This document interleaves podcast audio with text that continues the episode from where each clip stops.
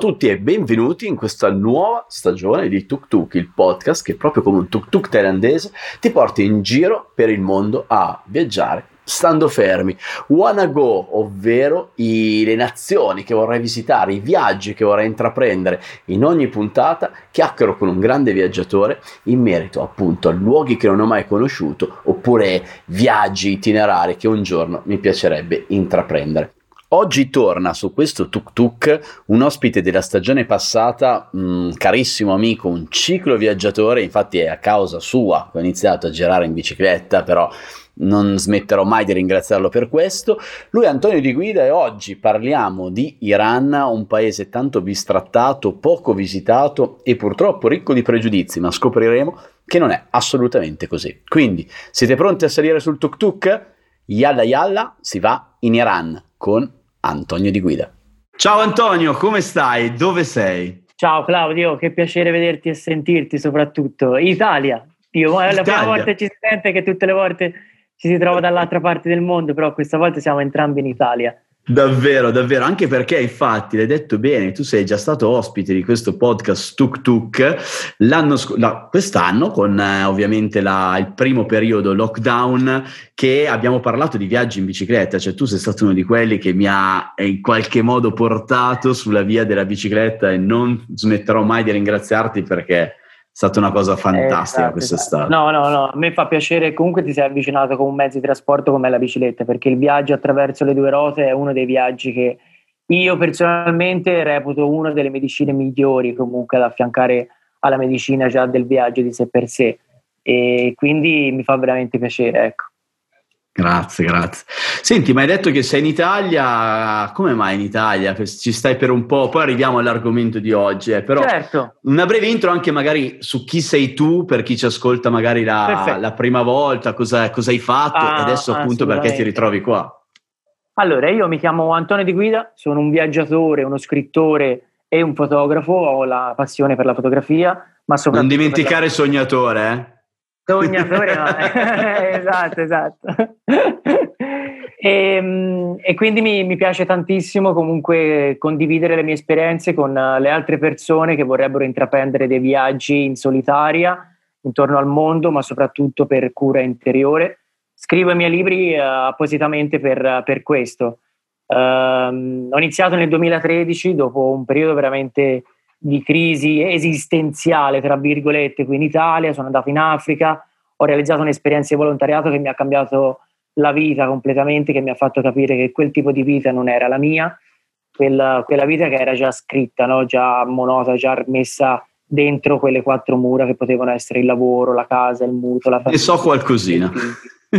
ne sai qualcosa anche te, ma infatti se siamo qui a parlarne insieme c'è qualcosa di, lega, di, di legame, no?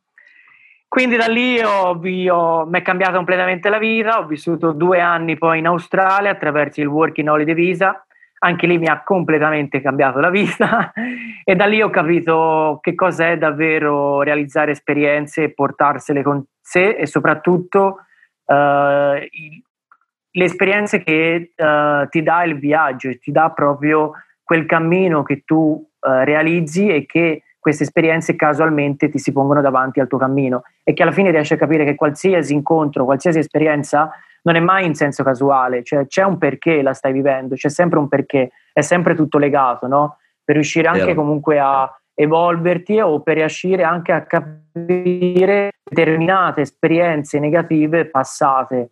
Quindi da un, da un momento all'altro ti ritrovi a vivere un'esperienza che il viaggio ti ha messo davanti e te l'ha messa per capire tante, tante, tante cose che forse prima non riusciva a capire nel passato.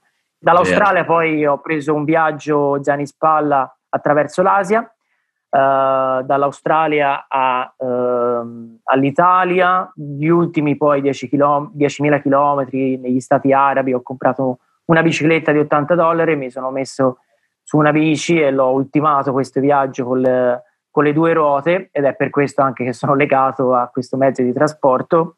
Ed è stato un viaggio che comunque mi ha completamente cambiato uh, la vita, ma soprattutto anche su un contatto in ambito di religioni, di culture in ambito spirituale, alla fine comunque la cura di sé per sé, la ricerca della felicità, la ricerca comunque del benessere interiore, l'Asia te lo spiega, te lo spiega in una maniera casuale di incontri eh, legati a delle culture e delle religioni eh, che vivi e che alla fine affronti e capisci tante cose.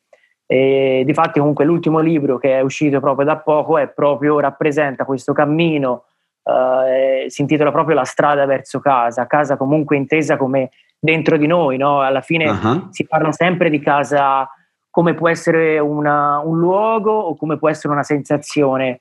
Mm, sono andato un po' più in là della sensazione, sono andato molto una cosa che le persone devono capire che casa alla fine è dentro il nostro corpo, cioè bisogna sentirci davvero bene con noi stessi, bene con il nostro volto, con il nostro sorriso, bene soprattutto con quello che facciamo. Quindi il vero senso di parola casa. E che alla fine uh, le esperienze, la religione comunque uh, induista, buddista, islamica, Krishna, tutte le religioni orientali ti fanno capire, ti fanno capire che quello è il vero senso della parola. Uh, ho realizzato anche una, un'esperienza di Vipassana che anche tu stesso siamo in due, siamo in due che anche tu stesso hai fatto e quindi sai la potenza che può avere un'esperienza del genere. Mi sa che la siamo addirittura in tre, perché comunque su, in questa eh. seconda stagione è stato ospite anche Giuseppe, progetto Happiness, che tu conosci, che eh. anche lui è passato attraverso eh, la tecnica di Vipassana. Quindi per chi non l'ha ascoltato, vada a sentirsi la puntata numero due. Abbiamo parlato di Corea del Nord con Giuseppe e abbiamo parlato anche di Vipassana. Quindi alla Bello, grande, siamo almeno tre in questa stagione. Meraviglia. A posto, no, no, fa piacere perché soprattutto è una tecnica che uh, non ti dà degli obblighi assolutamente, non c'è un obbligo di conversione di religione, non c'è assolutamente niente, no, è vero. Uh, non c'è un fatto che devi spendere, eh, viene proprio fatto è degno come essere chiamato una tecnica di vita, una tecnica comunque per vivere serenamente con se stessi. Dall'Asia poi uh, sono andato in America, eh, sono ritornato dopo quattro anni in Italia e dopo quattro anni ho visto che la situazione era sempre la stessa, purtroppo, se non peggio, purtroppo, mi dispiace dirlo, ma quella era la situazione che avevo intorno a me e quindi sono andato nel, nel continente, eh, quello che comunque mi affascinava in quel, in quel momento, dopo una, un viaggio in Asia, era proprio l'America. Quindi ormai da, dal 2017 che viaggio l'America, Uh, nel 2018 sono ritornato a viaggiarla in bicicletta perché avevo un malessere interiore che mi, mi, mancava la bicicletta, sentivo che tra il zaino in spalla e bicicletta le persone mi guardavano in maniera differente, c'era qualcosa che era cambiato. Quindi in Colombia sono ritornato in bicicletta e adesso con tutto questo casino di pandemia, di tutta questa confusione, dopo essere rimasto otto mesi bloccato su un'isola, il lago in Titicaca in Bolivia, che infatti l'ultima volta che ci siamo visti io ero lì bloccato. Mi hanno, tra virgolette, obbligato a prendere un volo umanitario uh, perché i turisti non potevano più stare lì in Bolivia. Mi hanno obbligato, mi hanno obbligato a ritornare qui in Europa e, ed, eccomi, ed, eccomi qua. Insomma, la bicicletta l'ho lasciata in una, in una famiglia in Cile che mi aspetta, io aspetto lei di ritornare in sella e quando si potrà, quando si potrà ritornerò in Cile a ultimare comunque i 4.000 km che mi mancano per arrivare ad Ushuaia, la Terra del Fuego. Grande, grande. Questa è la mia storia. Senti, prima che andiamo dritti in Iran, vuoi anche ricordare come la gente può, può seguirti, può trovare, può, può, seguire le tue avventure? Perché, ragazzi, io ve lo consiglio assolutamente, Antonio, è uno di quei pochi puri, nel senso che bando alle ciance, vai dritto al sodo, racconti quello che vedi, quello che vivi e lo fai in maniera incondizionata come dovrebbe assolutamente essere. Quindi io vi consiglio assolutamente di seguirlo. Dove ti trovano, Antonio? Ah, io ti ringrazio, mi ha fatto venire la pelle, la pelle d'ora a dire queste parole perché è sempre un piacere sentirle, soprattutto da top viaggiatore come te. Eh, io insomma sono molto legato ai social perché comunque sponsorizzo e vendo i miei libri attraverso i social, ma soprattutto condivido le mie esperienze attraverso i social, quindi Instagram Antonio Di Guida o Facebook, la pagina Facebook si chiama Italian Backpacker. E poi ho un blog, eh, un sito internet che si chiama italianbackpacker.com dove condivido degli articoli, amo la scrittura, quindi amo condividere uh, dei pensieri legati attraverso comunque anche degli articoli. Ho da poco aperto, ho da poco, è già un annetto, però insomma ho iniziato ora a caricare dei video sul ciclo viaggio in America, si chiama proprio l'America in bici, per tutte le persone che vorrebbero intraprendere anche un viaggio in bicicletta, su YouTube basta cercarmi come Antonio di Guida e vengono fuori i miei video comunque dell'America in bici.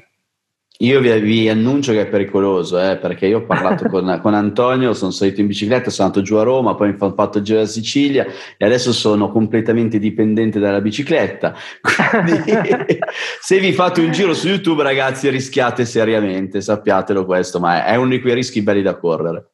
Esatto, esatto. Tra l'altro, collegandola con il, il fatto che parleremo dell'Iran, io il libro, comunque il mio terzo libro, riguarda proprio l'Iran in bicicletta. Io ho attraversato l'Iran in bicicletta e questo libro, eh, tantissime persone che l'hanno letto mi hanno mandato una fotografia con una bicicletta e con il libro in mano, perché quel libro ti parla davvero quanto è importante viaggiare in bicicletta e soprattutto ti dà quella voglia, quello sprint di andare a viaggiare poi con una bicicletta, soprattutto in un luogo come può essere ospitale come l'Iran. Quanto, è bello quando senti di avere influenzato così una persona per cose così positive. Cioè, io penso a quando la gente mi manda le foto sul cammino di Santiago con la copertina del mio libro Essenze dei miei passi, che è una cosa simile a quella che è successa a te con questo. Cioè, lì si sente, si sente almeno io personalmente mi sento di aver veramente fatto quel qualcosa per cui vale la pena anche proprio lo stesso lavoro, fa, cioè la, le ore perse a scrivere e ti dici ma perché, ma perché lo faccio, ma chi lo leggerà, eh? poi vedi una foto del genere, oppure ricordo che proprio sul Cammino di Santiago trovai una frase del mio primo libro scritta su un muro e dici wow, wow, ma allora veramente ho, ho significato qualcosa, no? Cioè per me è non, non c'è altra soddisfazione che tenga, quelle sono le più belle e più forti in assoluto. Assolutamente, io le, le, ritengo la ricchezza più grande per l'anima perché sono comunque aiutare il prossimo, no? eh, se c'è scritto in dei li, libri sacri è perché aiutare il prossimo è davvero una medicina, una cura interiore e persone che comunque come noi, che hanno comunque un passato, diciamo, eh, che l'hanno vissuto duro, vedersi poi ad oggi, uh, ritrovarsi delle persone che comunque ti ringraziano per un, un, appoggio di aver cambiato la propria vita in meglio, quella per me è una delle ricchezze più grandi che mi può donare la vita. E alla fine comunque noi condividiamo questo proprio per cercare di uh, far in qualche modo uh, capire alle altre persone che tu, non è niente perduto, anzi finché sei vivo c'è tantissime cose da poter realizzare, no? E quando una che persona bello. ti dice che ti ringrazia, uh, delle volte a me mi viene in mente anche quello che io potevo essere dieci anni fa prima di viaggiare e, e dico tante volte a me stesso, avrei voluto che qualcuno mi, mi potesse, uh, mi avesse potuto indirizzare, no? oppure in Australia. Io sono partito da zero, meno di zero comunque, non conoscevo nessuno in Australia. Ad oggi, uh, scrivendo il mio libro sull'Australia, ci sono tanti contatti che dieci anni fa avrei voluto anche io. Quindi per me quello è già un, un supporto, ma soprattutto una, una, una, cura per me stesso, una medicina per me stesso. Che bello, che bel messaggio. Dai, andiamo dritti in Iran. Raccontami un po' andiamo di questo viaggio.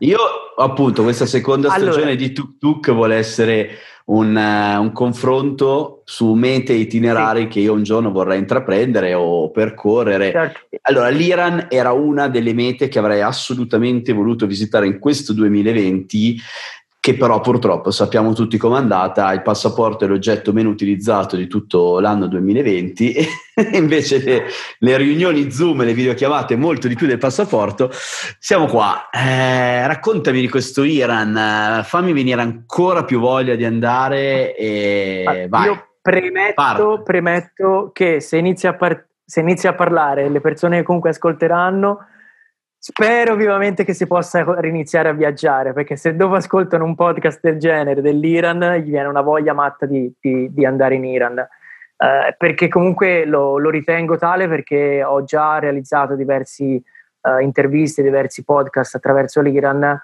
e quello che dona l'Iran di sé per sé, ancora ad oggi, dopo dieci anni di viaggio intorno al mondo, non sono riuscito a trovarlo. Eh, ti parlo subito di una parola che comunque è molto comune nel viaggio, ma è una cosa fondamentale per l'Iran ed è l'ospitalità. L'ospitalità che si trova in Iran non si trova in nessun'altra parte del mondo. Uh, io mi sono uh, avvicinato a questa terra soprattutto perché tante persone che uh, mi parlavano dell'Iran ma ancora non l'avevano viaggiata mi parlavano come un senso di pericolo. Attento che l'Iran non è come viaggiare in Thailandia, in Cambogia, non è come viaggiare in Australia, insomma l'Iran c'è l'Islam, è molto più, più rischiosa. E io tutte le volte facevo la domanda, ma, ma ci sei stato? No, ma l'ho sentito attraverso i giornali, attraverso le televisioni. Quindi mi veniva sempre in mente questa etichetta, no? questa etichetta che si dava per scontato solo per sentito dire, per sentito dire attraverso, le, attraverso comunque la, la, telematica, attraverso comunque i giornali. I media. Questa cosa, i media, questa cosa a me non, non mi piace, non mi, è sempre, non mi è mai piaciuto etichettare comunque uh, le terre per sentito dire. Uh, soprattutto anche perché veniamo noi stessi comunque da un'Italia che si è sempre comunque etichettata eh, negli ultimi 30-40 anni comunque attraverso comunque la mafia, attraverso comunque uh, gli immigrati in America. Quindi bravo, bravo. Questo è un punto bellissimo che hai toccato. Mi piace tantissimo perché certo. è vero, è banale, ma non è per nulla scontato. Perché noi siamo no. assolutamente etichettati come pizza, mandolino, mafia. E non esatto. ci piace essere etichettati così, a parte per la pizza, che invece quello sì. Però è la stessa cosa, cioè, anch'io quando sono andato in Mauritania, a mio avviso per ora, il paese che mi ha mostrato più ospitalità nel mondo, uguale. C'era la gente che mi scriveva: Ma tu sei pazzo, andare lì, fondamentalisti islamici, eccetera. Poi in realtà un posto clamoroso proprio a livello di ospitalità. Quindi hai toccato il punto fondamentale, lo userò esatto. nel dare tante risposte a chi mi, mi parla sì, per sì, pregiudizi. Ass- Bravo. Assolutamente, assolutamente. E noi comunque parliamo sempre di, del fatto di questo pregiudizio, ma se noi stessi comunque andiamo già a giudicare gli altri, siamo, siamo i primi no? che dobbiamo soprattutto toglierla questa cosa di mezzo, e soprattutto per quello che sta succedendo anche qui in Italia, cioè alla fine tante persone si sono completamente dimenticati che cosa sono i nostri nonni e cosa hanno davvero vissuto.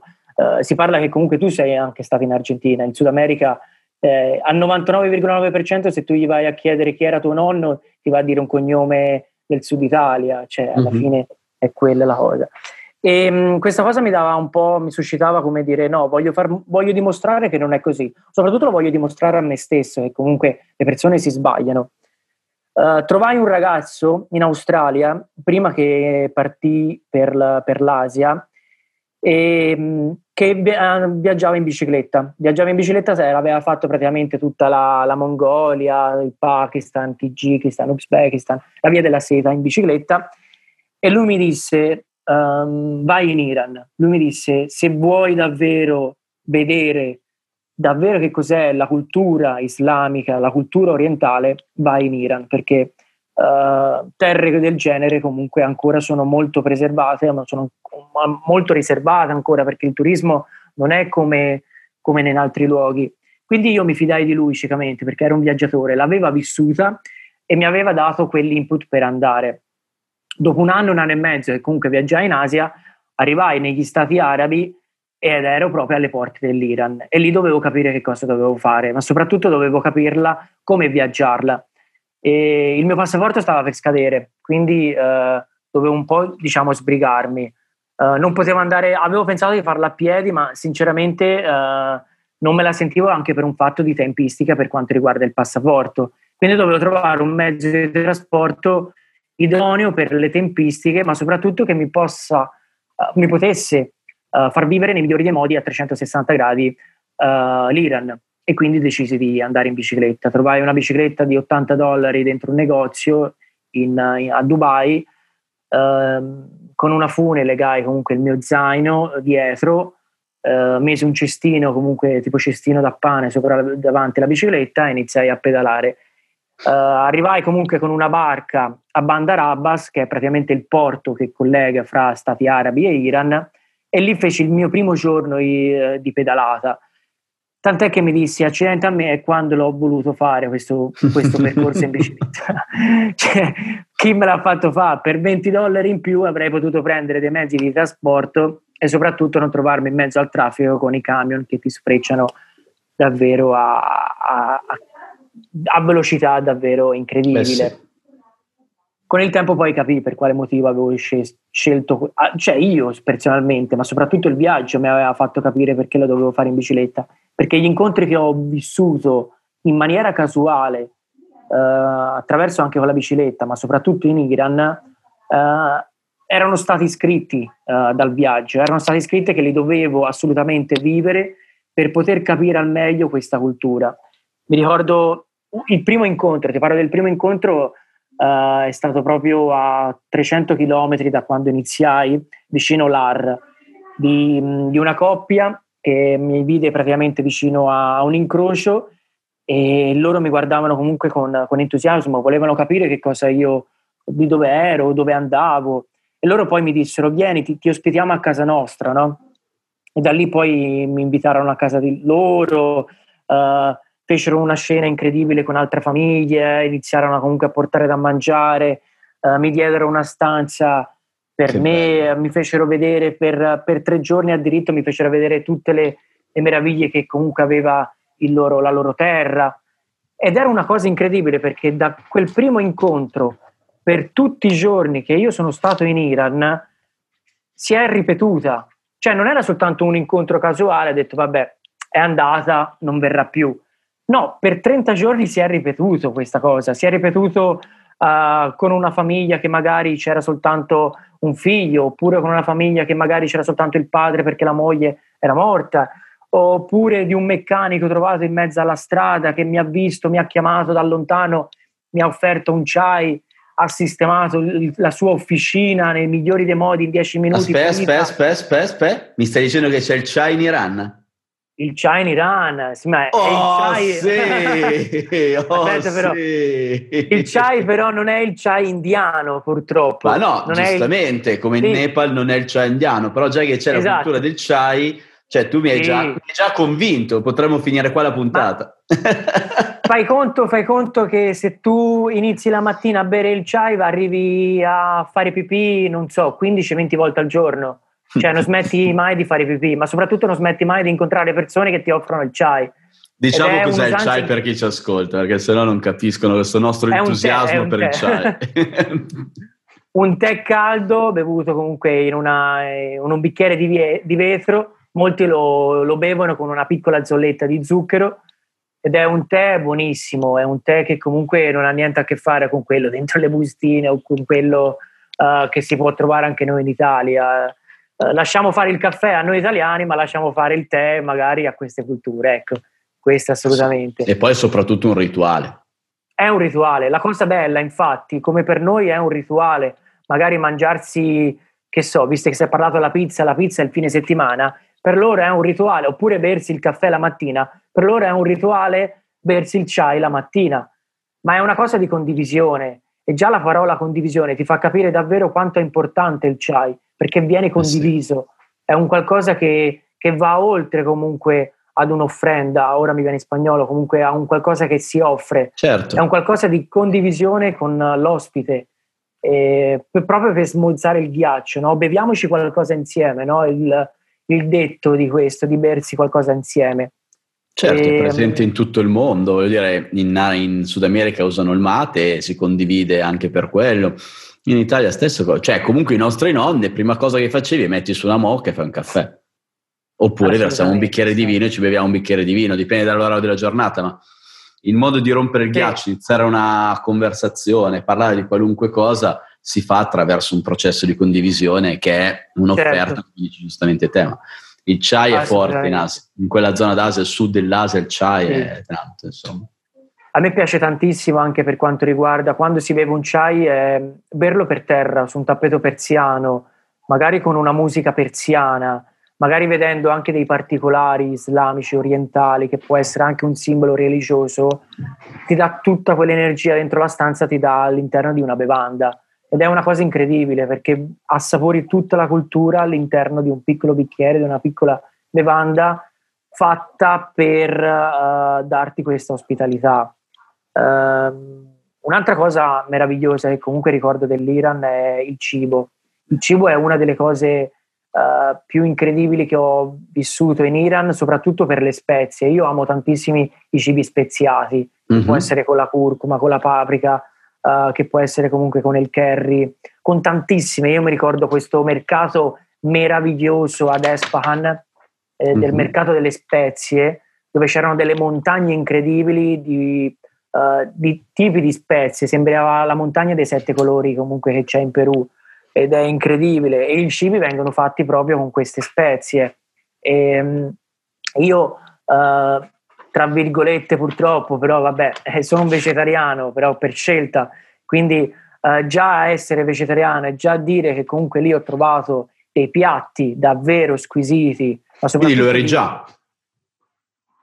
Sì, lo ero già, lo ero già da, da, diversi anni, sono già da diversi anni, da ormai sette anni dall'Australia. Quindi sono arrivato lì e uh, delle volte mi sono trovato comunque dei piatti vegetariani da dire, cavolo, questo è uno dei piatti più buoni che abbia mangiato in vita mia. Per esempio, mi viene in mente la frittata, spinaci, melograno e noci, è una delle pietanze più buone che io abbia mangiato in vita mia, eppure è una cosa che dici, cavolo, facile, che ci vuole?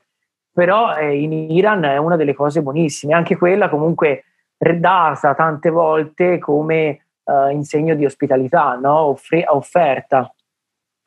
Uh, io mi ricordo anche un altro, uh, io partivo con la bicicletta e non, non ho mai comprato mangiare. Claudio, credimi, non ho mai comprato qualcosa perché tutte le volte che pedalavo c'era sempre in mezza giornata 4-5 macchine che si fermavano a 100 metri più in là, mettevano le doppie frecce, avevano magari un sacchetto di pistacchi, un sacchetto di cibo, di panini, uh, di schiacciato, insomma di pane arabo, quelle, e me lo offrivano. Io ti giuro, tanto, cioè delle volte uh, mi sono ritrovato di, da fargli capire, guarda dietro la bicicletta, tutti questi erano, avevo 5-6 sacchetti legati e loro mi dicevano welcome to Iran, cioè loro lo capivano che praticamente era così, è la mentalità comunque iraniana e questa ospitalità ed è una cosa veramente veramente meravigliosa questa perché ti fa capire che non è soltanto un qualcosa di casuale. Mi ricordo anche che io quando andai ci fu il problema di, dell'entrata al governo di Trump negli Stati mm-hmm. Uniti e lo, lo annunciarono nella televisione. Io ero ospitato proprio, arrivai un'ora prima uh, arrivai in una casa e loro erano un po' scossi da questa entrata di Trump, soprattutto perché lui Posso annunciò che tutte le persone islamiche dovevano lasciare gli Stati Uniti, no? e quindi, quindi andavano a vedere praticamente tante famiglie intervistate che piangevano che dovevano lasciare gli Stati Uniti perché erano di religione islamica. E loro ce l'avevano molto con questa cosa, ma soprattutto perché venivano etichettati per quello che non erano. È come se a me o a te ti chiamassero Totorina, perché comunque tutta l'Italia uh, viene comunque da, da, quella, da, quella, storia, ma non è assolutamente così. E io, io gli, facevo, gli, facevo, capire questa cosa e loro mi facevano capire che purtroppo loro sono all'interno di una bolla, uh, sono, certo. molto, sono molto controllati dallo Stato, c'è un regime molto forte, molto uh, legato al, al, rispetto, alla cultura, e forse troppo estremo, però uh, purtroppo è, è c'è anche questo lato. Ma all'interno di questa bolla, noi vediamo soltanto all'esterno no? di quello dei media, di quello che comunque succede. All'interno non dobbiamo mai scordarci che c'è sempre quella famiglia che è uguale, identica alla nostra. Cioè non si va, oltre, cioè non si va a dire si va in un altro pianeta, magari non si capisce, magari non sono esseri umani, cioè scordiamocela dalla testa questa, leviamocela proprio dalla certo. testa questa, questo concetto che comunque delle volte ci, ci impone, no? cioè, nei media ci dicono comunque di fare attenzione e tutto. Um, quindi questa è una cosa che comunque uh, ho visto e uh, confermato. E un'altra, un'altra cosa che ci tengo molto a uh, sottolineare ed è una cosa di uh, diversità di sesso se si viaggia che si è femmini o se si viaggia che ma- se siamo maschi, siamo uomini. Uh, questa è una cosa uh, molto che comunque ho avuto molti argomenti, comunque anche molte mh, persone, molte donne che comunque mi hanno chiesto ma per una donna è uguale viaggiare in Iran? Uh, purtroppo mi dispiace dirlo no. Purtroppo l'Iran soprattutto anche per eh, questa situazione di, del, della donna come è comunque uh, trattata, nel senso uh, che non si può avvicinare ad un altro uomo, che è uh, ben, insomma con il burka, che non si può vedere. vedere una donna che comunque occidentale, quindi può essere che comunque si incontra qualcuno che diciamo si approccia in una maniera differente, in una maniera comunque uh, che ci vorrebbe comunque provare. Quindi quello è... però badiamo bene questa cosa. È un, è un, qualcosa che può succedere in qualsiasi parte del mondo. Certo. Uh, non, è, non, è, soltanto legata a un fatto comunque in Iran. Una persona mi dice: Sì, ma in Iran uh, è diverso comunque questa cosa della donna e dell'uomo. Io credo fortemente che è diverso in tutto il mondo e purtroppo uh, questa cosa è, c'è in tutto il mondo.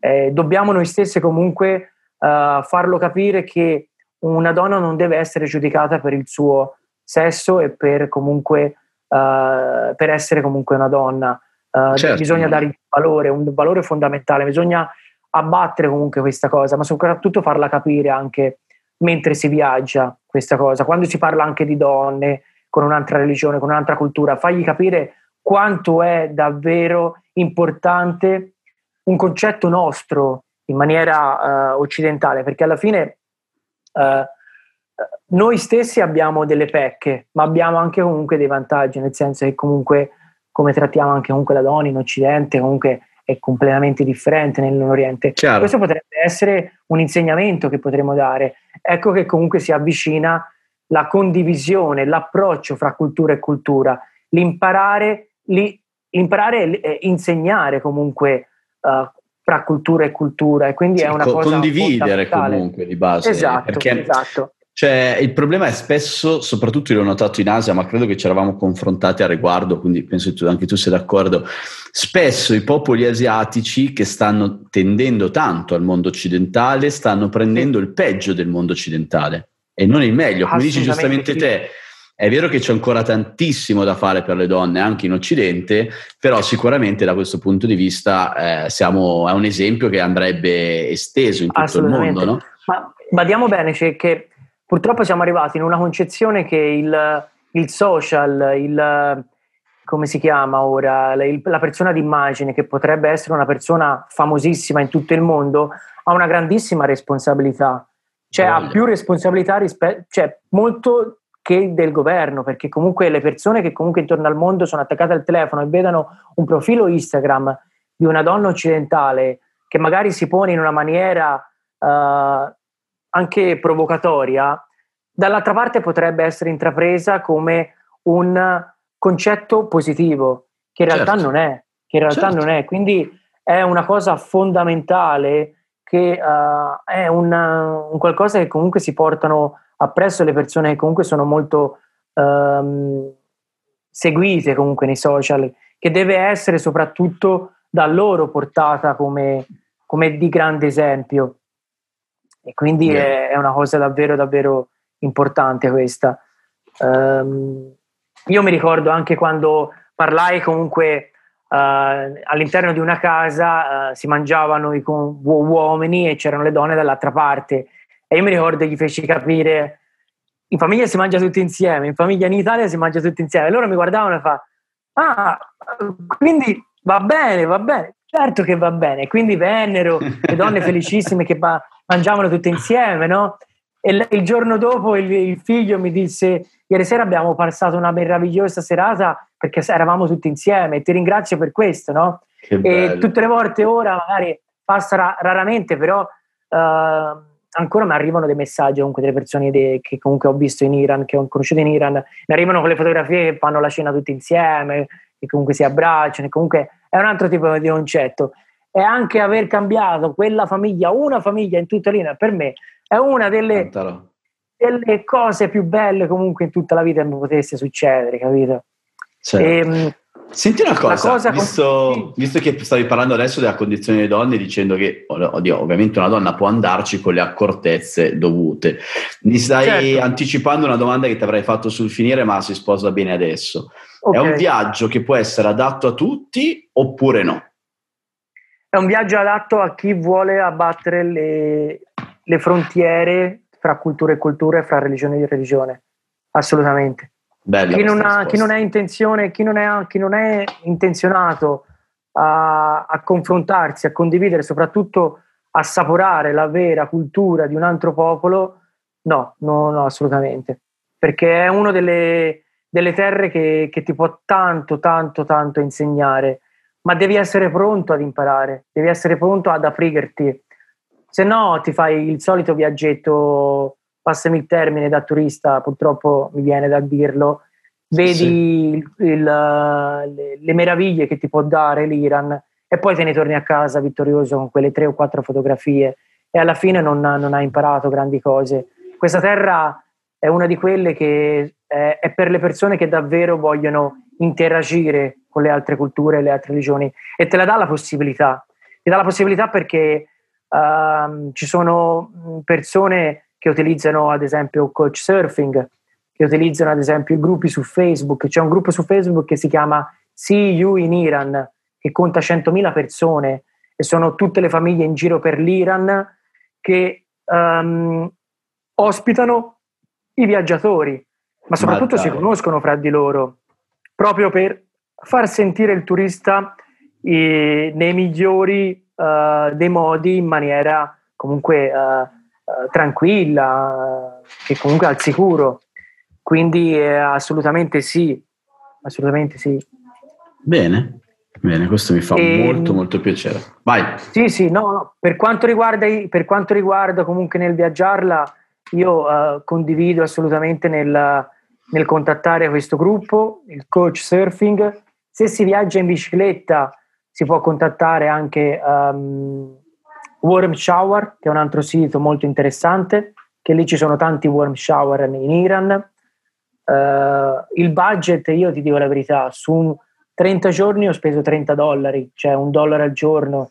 Ora, Mi hai anticipato un'altra domanda, grande, io invito sempre te. Poi tanto lo so quello che vuol sentire chi ci ascolta, capito? Quello che eh, vuole... è giusto, è giusto, anche eh. perché magari uno c'è chi si approccia a tempo e giustamente la vive come, come noi e chi invece magari è intrippato dell'Iran, ha due settimane di ferie, giustamente se lo vuole vedere vuole capire anche quanto spende. Esatto, insomma. esatto, esatto. Io un, un, itinerario che comunque io la prima cosa che partirei partirei soprattutto di informarsi eh. attraverso il gruppo su Facebook. Iti- le domande erano itinerario, eh, budget e adatto a tutti. le prime tre me le hai bruciate. Vai, dimmi l'itinerario. Senti, l'itinerario io partirei una delle, delle, delle città più belle, davvero incredibili che io ho vissuto è Yazd Yazd purtroppo è una delle città anche un pochino mete turistiche, ma se è una meta turistica ci sarà un motivo. C'ha, eh certo. delle, c'ha un delle, delle, strutture, delle, degli edifici meravigliosi. Sono, è una città, comunque un villaggio costruito in mezzo al deserto, uh, dove ci sono queste, uh, questi edifici, queste case costruite comunque con terra, paglia e, e, e insomma materie prime. Un'altra, un'altra città meravigliosa è Kerman, oppure posso dire di Esfahan, uh, però direi anche di prendere un minibus, di che comunque quelli economici, e andare nella prima città che comunque ci viene consigliata da, da chi si incontra nel viaggio. Il bello Giusto. comunque di queste terre è andare fuori all'itinerario, perché anche se si va fuori l'itinerario c'è sempre la possibilità di uscirne fuori vittoriosi perché comunque si incontra sempre una meravigliosa esperienza. Um, e soprattutto se si va fuori itinerario si realizza un'esperienza che noi non avevamo assolutamente uh, preventivato, ma soprattutto uh, il, alla fine si incontra delle persone che nessun altro rarissimamente aveva incontrato altri viaggiatori. E quindi quella è davvero uh, l'autenticità comunque del viaggio e della cultura di sé per sé. Uh, io uh, non ho, ho, skippato, diciamo, ho tralasciato Teheran, la capitale, perché non amo assolutamente le capitali. Io le, le ho, non, non, mi piace il caos, soprattutto dopo aver viaggiato comunque per il deserto lì in Iran. Però mi hanno detto che comunque è una, una città meravigliosa e comunque una, una capitale da, da vivere anche quella da starci qualche giorno, non di più, perché è pur sempre Chiaro. una metropoli, è pur sempre una metropoli orientale. Quindi eh, comunque di dare più spazio ad altri luoghi che si possono trovare nel centro comunque dell'Iran. Bene, ma quindi più o meno diciamo, se uno si approccia all'Iran, quanto gli consigli di stare? Ma minimo minimo, allora te considera che il visto è per un mese, okay. un mese turistico. Considera è estendibile?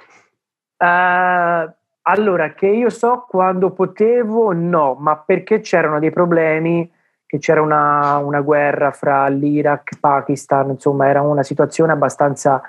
Uh, Beh, che è una polveriera lì, è una, esatto. lo sappiamo, insomma, al di là quindi, di tutto, quindi a livello burocratico... Avevano, temporaneamente avevano, avevano, bloccato la possibilità di estendere i visti, proprio dalla, dalla, dall'entrata di Trump, ecco, ora mi ricordo, dall'entrata di Trump avevano bloccato la possibilità di estendere i visti. Eh, è di un mese, eh, purtroppo, oddio, non lo so se è cambiato qualcosa, nel 2017 un visto mi costò 100 dollari, okay. costicchia il visto, quindi se si spende 100 dollari per un mese, io direi starci fino all'ultimo giorno perché alla fine... Però un minimo di due settimane uh, c'è, da, c'è, da, considerare, c'è da considerare se, se, comunque si vuole andare a vivere Yazd per tre giorni, Esfahan per tre giorni, uh, un paio di giorni a Teheran, altri tre giorni comunque li utilizzerei anche per Marvadash. Ah, mi è venuto in mente la Moschea Rosa, una delle sette meraviglie del mondo è una delle moschee più belle e incredibili al mondo. E c'è una, una storia meravigliosa anche dietro di, di, un re che comunque l'aveva data alla propria moglie. Ed è incredibile perché questa moschea ha i vetri di, di colorati. Quindi ha il sole che si muove la moschea cambia colore all'interno. Ma dai, veramente? Rosa, viola, verde, gialla ed è incredibile, basta vedere wow. su internet le fotografie, è veramente incredibile. E anche lì ci vuole un paio di giorni perché lì si trova a Shiraz. Shiraz è una delle città anche, anche quella che mi è veramente piaciuta tantissimo. Io sono sempre della, del concetto uh, viaggiare in bicicletta, però se non si può viaggiare in bicicletta, zaini in spalla, considera che comunque ci si sposta durante la notte e quindi okay. ci sta anche una possibilità di uh, risparmiare perché comunque si dorme dentro l'autobus e poi il giorno stesso uh, ti ritrovi in un altro luogo ed è uno dei, metodi economici, ma soprattutto più vantaggiosi per chi non ha il tempo e non posso okay. perdere un, una giornata di tempo per fare 7 ore, 8 ore di autobus. Mi sposto la notte, oltretutto eh, non risparmio per, per, dormire, quindi è una certo. cosa anche quella fondamentale. Sì, anche se tu ti sarei mosso soprattutto con couchsurfing e warm shower, hai idea di sì. più o meno quanto costi dormire se uno vuole dormire? Ma, guarda, ma più o meno un ordine di sì, una notte ho uh, alloggiato in un ostello, ma soprattutto perché avevo bisogno di spazio. Dopo giorni e giorni che ero ospitato da giorni avevo bisogno di spazio, ma soprattutto di dormire, di, di lavorare con il computer. Pagai, se non erro, abbastanza. Mi ricordo che, che infatti ci rimasi sui 12-13 dollari rispetto ah, comunque all'Asia, cioè rispetto all'Asia comunque. Eh sì, non è era. poco non è poco, quindi su sopra i 10 dollari pagai su una camerata di quattro persone. Ok. okay. A Kerman. A Kerman. Okay, uh, okay, c'era un'altra volta a Yazd che pagai di meno, pagai sui 6-7 dollari. Sui 7 dollari per un dormitorio, anche lì. Uh, tra l'altro meravigliosi. Io gli ostelli che ho, che ho visto veramente incredibili, eh, belli, belli, belli, belli, belli, davvero. Quindi è anche una, un'esperienza da, da, vivere, soprattutto perché si incontra viaggiatori uh, iraniani. E la, la, cosa che comunque io sempre dico è che se tu vai a pagare uh, una notte in ostello di 10 dollari, tu li investi quei 10 dollari, perché in quell'ostello tu uh, condividi, conosci altre persone che ti potrebbero certo. indirizzare per altri luoghi, che magari trovi un altro viaggiatore che viene dalla parte opposta e lui ti può dare un contatto di un coach surfing o di un contatto di una famiglia e ti fa risparmiare dall'altra parte. Oppure ti Sempre può dare detto. il contatto per un tour perché? Perché lui aveva il prezzo agevolato e quindi ti può far utilizzare quel prezzo. Quindi bisogna sempre vederla in questa maniera, non bisogna mai isolarsi negli ostelli al 100%, la condivisione comunque è molto importante anche nei No, è fondamentale, Fondamentale assolutamente, assolutamente. lo dico sempre, in tutto il mondo deve essere così. Una cosa che non abbiamo detto e che però risulta fondamentale per chi ci ascolta e anche per chi segue questo podcast eh, Tuk Tuk, ne avevamo anticipato, parlato qualcosa con, con Carlo, l'Aurora, quando abbiamo parlato della via della seta, eh, se andate in Iran tenete conto che quando il vostro passaporto verrà timbrato, poi se volete andare, doveste voler andare negli Stati Uniti, allo stato attuale non è ovviamente vietato, è assolutamente permesso, però dovre- dovrete passare attraverso un colloquio, cioè l'ESTA che è il visto online statunitense, non si può fare se nel vostro passaporto c'è un passaggio in Iran. Eh, fate, vabbè, ovviamente dovete fare la chiacchierata, ci mettete un po' più tempo, è un po' più complesso, ma non tanto, dovete semplicemente prendere un appuntamento in ambasciata americana, però consideratelo, perché ovviamente non è una limitazione da poco nella scelta no. di un paese o meno. Però io credo che questo ha valore ancora di più cosa vuol dire andare in Iran, perché ci vanno ancora meno persone, è certo. ancora meno turistico, è sempre più autentico e soprattutto, non, anzi non ultimo, è ci vuoi davvero andare, che è e soprattutto, il passaggio. Certo, do un consiglio perché siccome l'ho, l'ho, passata io la trafilata, perché poi sono andato negli Stati Uniti dopo, dopo l'Iran, andateci con un look decente e soprattutto non andateci con i rasta perché Io sono rimasto per sei ore dentro una stanzina di 4 metri per 4 e mi hanno messo in croce, mi hanno fatto 3.000 domande perché non gli tornava, per quale motivo un viaggiatore era andato in Iran, mi hanno fatto delle 3.000... Ah, e soprattutto togliete il telefono qualsiasi fotografia che vi ritrae con degli iraniani. Purtroppo vi vanno a trovare anche il telefono. Però c'è un vantaggio, c'è un vantaggio. Ma, ma questo in ambasciata o in dogana? No, in ambasciata a Firenze è stata meravigliosa. Sono andato in giacca e cravatta con i rasta e mi ha, mi ha davvero. Mi sono, mi sono spacciato per un grande imprenditore, architetto che comunque sto viaggiando perché sto valutando tanti terreni immobiliari eh, nel giro del mondo. ho bisogno comunque di valutare diverse culture. Quindi è andato tutto bene. Sono atterrato a San Francisco, eh, preso di mira, preso, portato dentro una stanzina da mezzogiorno all'otto di sera senza nemmeno un bicchiere d'acqua a farmi 3.000 domande con il rischio davvero di essere buttato fuori.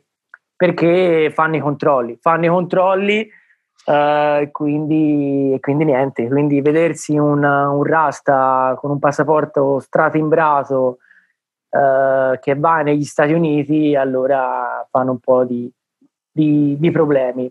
Però c'è un vantaggio su questa cosa di andare in Iran in realtà non si, non si dovrebbe dire, non so se io, io la dico, perché tanto, eh. cioè, voglio dire, se a te ti bloccano l'esta dei tre mesi, a te ti danno la possibilità di richiedere il visto B1. Ah sì, quello che dura dieci anni. È quello che dura dieci anni. Sì, multiple Quindi, entry. Esatto, esatto. Quindi non è tanto male essere bloccati. Costa, eh, l'unico problema è questo, che costa un centinaio di dollari se non ricordo bene. Costa Perché l'ho dovuto sì, fare per la nave cargo, per far arrivare con la nave cargo negli Stati Uniti, perché inizialmente dall'Australia dovevo arrivare a San Francisco, poi in realtà sono arrivato in Canada. Mi hanno fatto il B1N1, A1, B1 non mi ricordo, però sono B1. passato attraverso anche un'intervista all'ambasciata certo. americana a Sydney e durava dieci anni.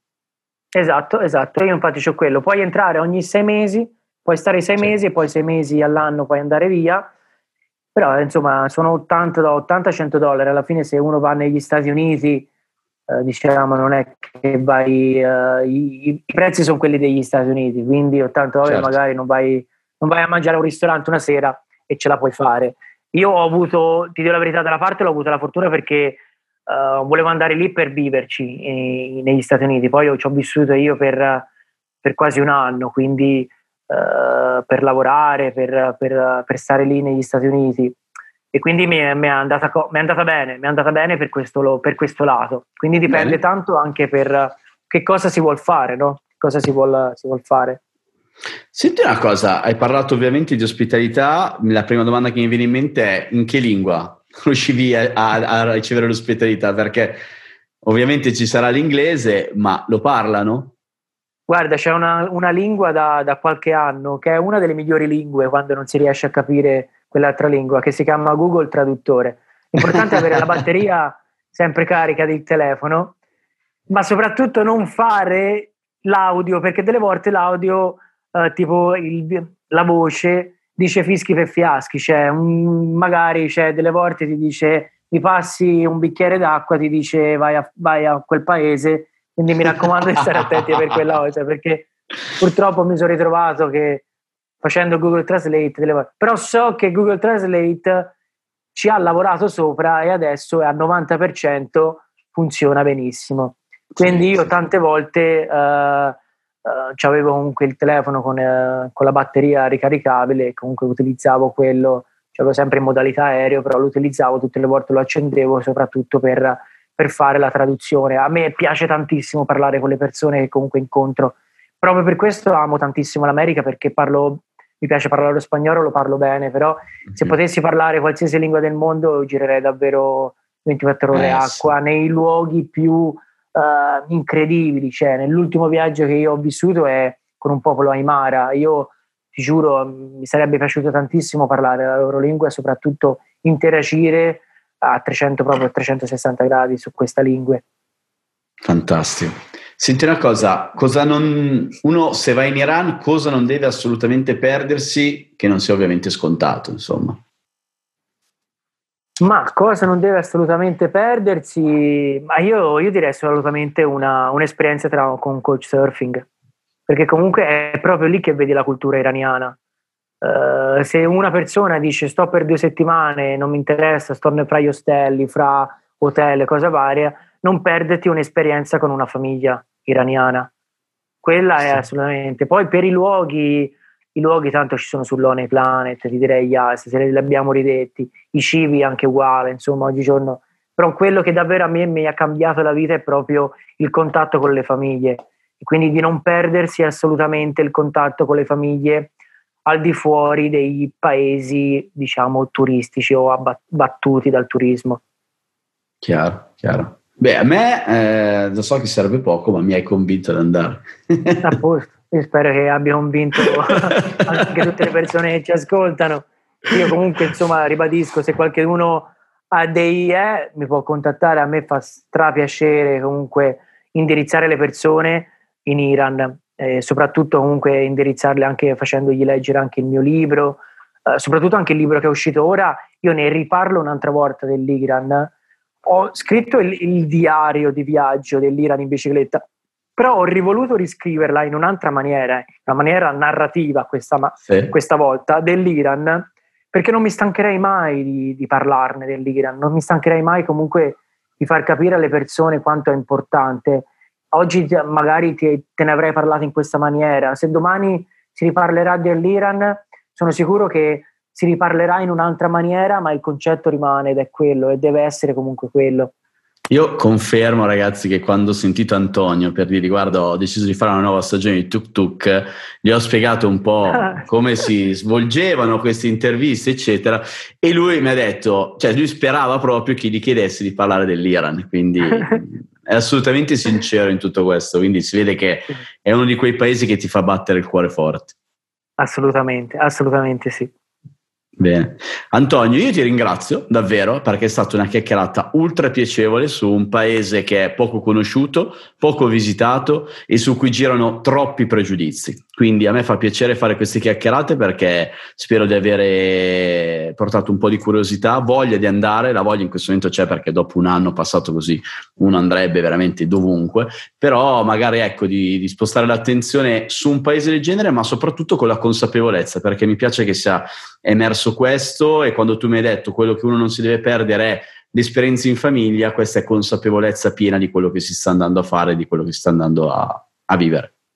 Assolutamente, io ti ringrazio per avermi invitato in quest'altra stagione di Tuk Tuk e comunque sono meravigliose anche le altre puntate, le andrò a sentire, soprattutto quelle lì con, con Giuseppe della Corea del Nord che parla del Vipassana, quindi è un punto fondamentale anche per me.